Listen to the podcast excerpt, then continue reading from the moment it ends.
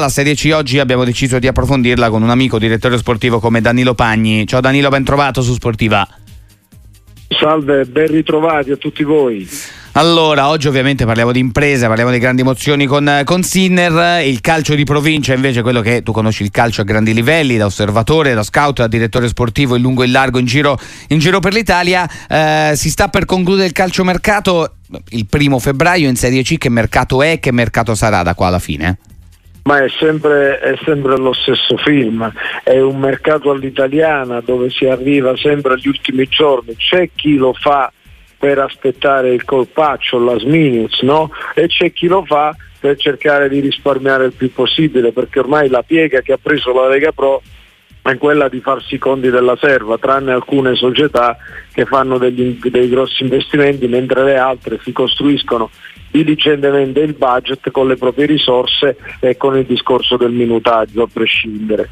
Però diciamo che le, eh, è un mercato dove il Catania ha preso Cianci, ha preso Sturaro, dove la figura apicale di questa società è l'allenatore manager Cristiano, sì. Un caro amico mio, la società gli ha dato carta bianca. La stessa cosa a Taranto con Capuano, che lui fa una sorta di totem, no? Anche a Taranto c'è stata una sorta di rivoluzione con l'affare del secolo, chiamiamo in Lega Pro per quest'anno, che è la cessione di Antonini al, al, al Catanzaro, il difensore centrale sostituito da Michele. L'uscita di Cianci a Catania e hanno preso Sima che è in, in, in odore di rilancio.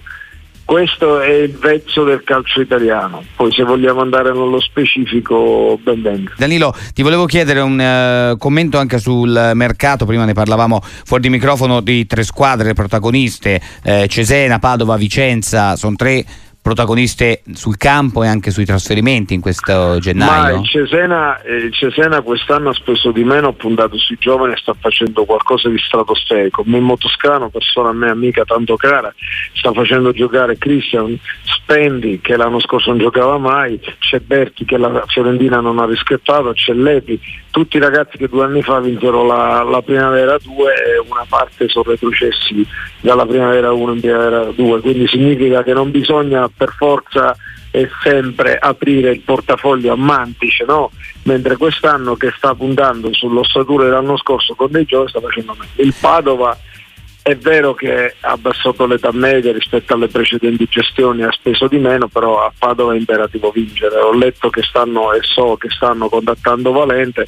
Valente è un buon giocatore, ma la vera rivelazione eh, del campionato di quel girone è il Mantova. Stanno facendo un lavoro oh, pazzesco, mentre penso che la rivelazione in Italia eh, del, dei tre gironi sia il Sorrento, dove ci sono su ventidue giocatori mi sembra almeno il trentacinque trentasei per cento esordienti, e un allenatore con Maiuri, come Enzo Maiuri, sempre sottovalutato negli anni, ma che ha vinto un campionato di Serie B con un budget risicato e adesso sta sorprendendo, eh, anche se non dovesse continuare questa scia, che sarebbe al di fuori proprio della norma, ma gli va dato merito e stanno facendo bene. Mentre la grande delusione è il Vicenza, grande proprietà, grande piazza, eh, però alla fine ogni anno eh, non riesce a raggiungere l'obiettivo, per quanto capisco e comprendo che sia difficilissimo arrivare primo, però il Vicenza deve, deve, deve assolutamente andare in B. Non so poi eh. all'interno quali, quali siano le problematiche. Allora Danilo Pagni, facciamo così, oggi ci salutiamo, però ci ritroviamo molto presto, perché avete sentito direttore sportivo, scout, profondo conoscitore. Oggi abbiamo parlato di Serie C, ma con Danilo possiamo parlare veramente di mercato, di retroscena, anche della Coppa d'Africa possiamo parlare. E di Coppa ieri, mi sono, ieri mi sono divertito a vedere la partita, eh, ci credo. Mi sono distratto due volte, dieci secondi hanno segnato prima una scuola poi l'altra, bellissimo. Danilo, guarda, ci ritroviamo molto presto qua su Radio Sportiva, non una minaccia ma una promessa. Ciao, eh, grazie a voi, buona serata.